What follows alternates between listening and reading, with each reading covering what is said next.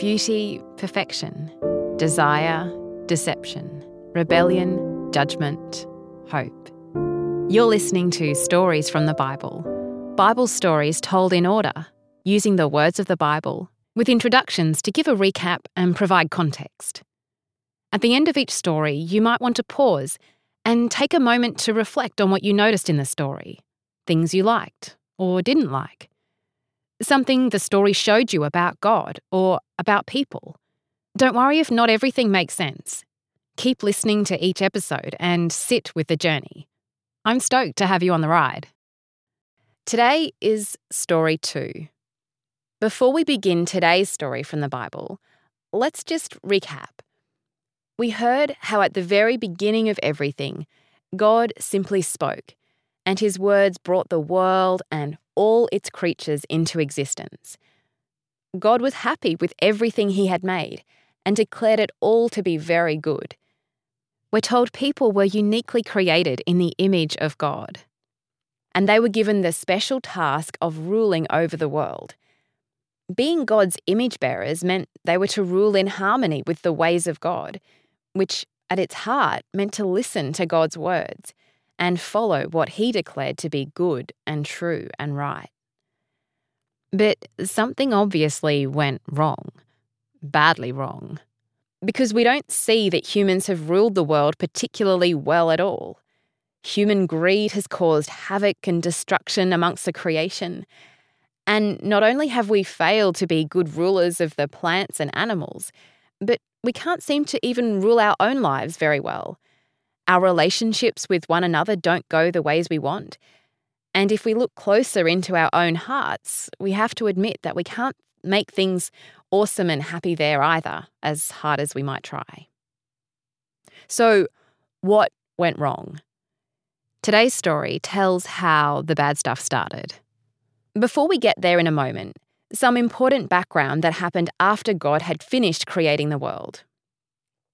You see, God had planted a garden in a place called Eden, and there he placed the man he had made to work the garden and watch over it. God made every kind of beautiful tree bearing good food to grow out of the ground in this garden, including the tree of life in the middle of the garden, as well as the tree of knowledge of good and evil. And God commanded the man and said, You are free to eat from any tree in the garden, but you must not eat from the tree of the knowledge of good and evil. From the day you eat from it, you will certainly die. Today's story begins here. Now, the serpent was the most cunning of all the wild animals that the Lord God had made. He said to the woman, Did God really say you can't eat from any tree in the garden? The woman said to the serpent, We may eat the fruit from the trees in the garden, but about the fruit of the tree in the middle of the garden, God said, You must not eat it or touch it, or you will die. No, you will certainly not die, the serpent said to the woman. In fact, God knows that when you eat it, your eyes will be opened, and you will be like God, knowing good and evil. Then the woman saw that the tree was good for food and delightful to look at, and that it was desirable for obtaining wisdom. So she took some of its fruit and ate it. And she also gave some to her husband who was with her, and he ate it.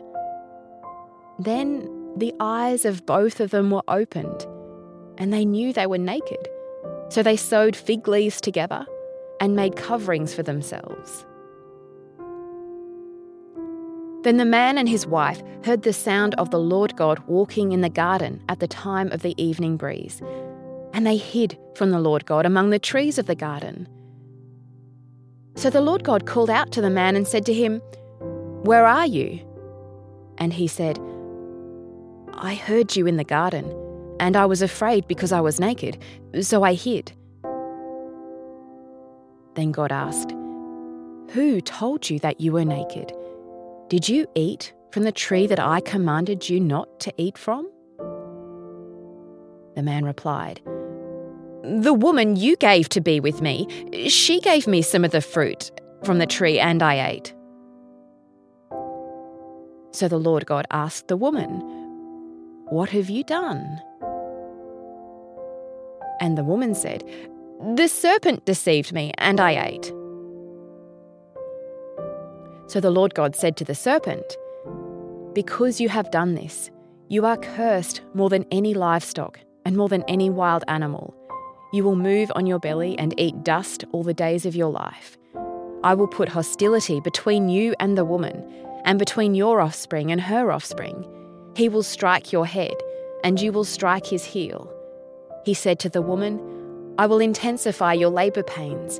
You will bear children with painful effort. Your desire will be for your husband, yet he will rule over you. And he said to the man, Because you listened to your wife and ate from the tree about which I commanded you, do not eat from it. The ground is cursed because of you. You will eat from it by means of painful labour all the days of your life. It will produce thorns and thistles for you, and you will eat the plants of the field. You will eat bread by the sweat of your brow, until you return to the ground, since you were taken from it. For you are dust, and you will return to dust. The man named his wife Eve, because she was the mother of all the living. The Lord God made clothing from skins for the man and his wife, and he clothed them. The Lord God said, Since the man has become like one of us, knowing good and evil. He must not reach out, take from the tree of life, eat, and live forever. So the Lord God sent him away from the Garden of Eden to work the ground from which he was taken. He drove the man out and stationed the cherubim and the flaming, whirling sword east of the Garden of Eden to guard the way to the tree of life. And the story ends here.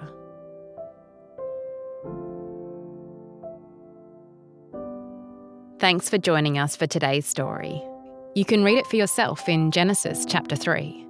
Will things ever come good again? Stay with us to find out. You've been listening to Stories from the Bible. I'm Jen, and I look forward to sharing more stories with you.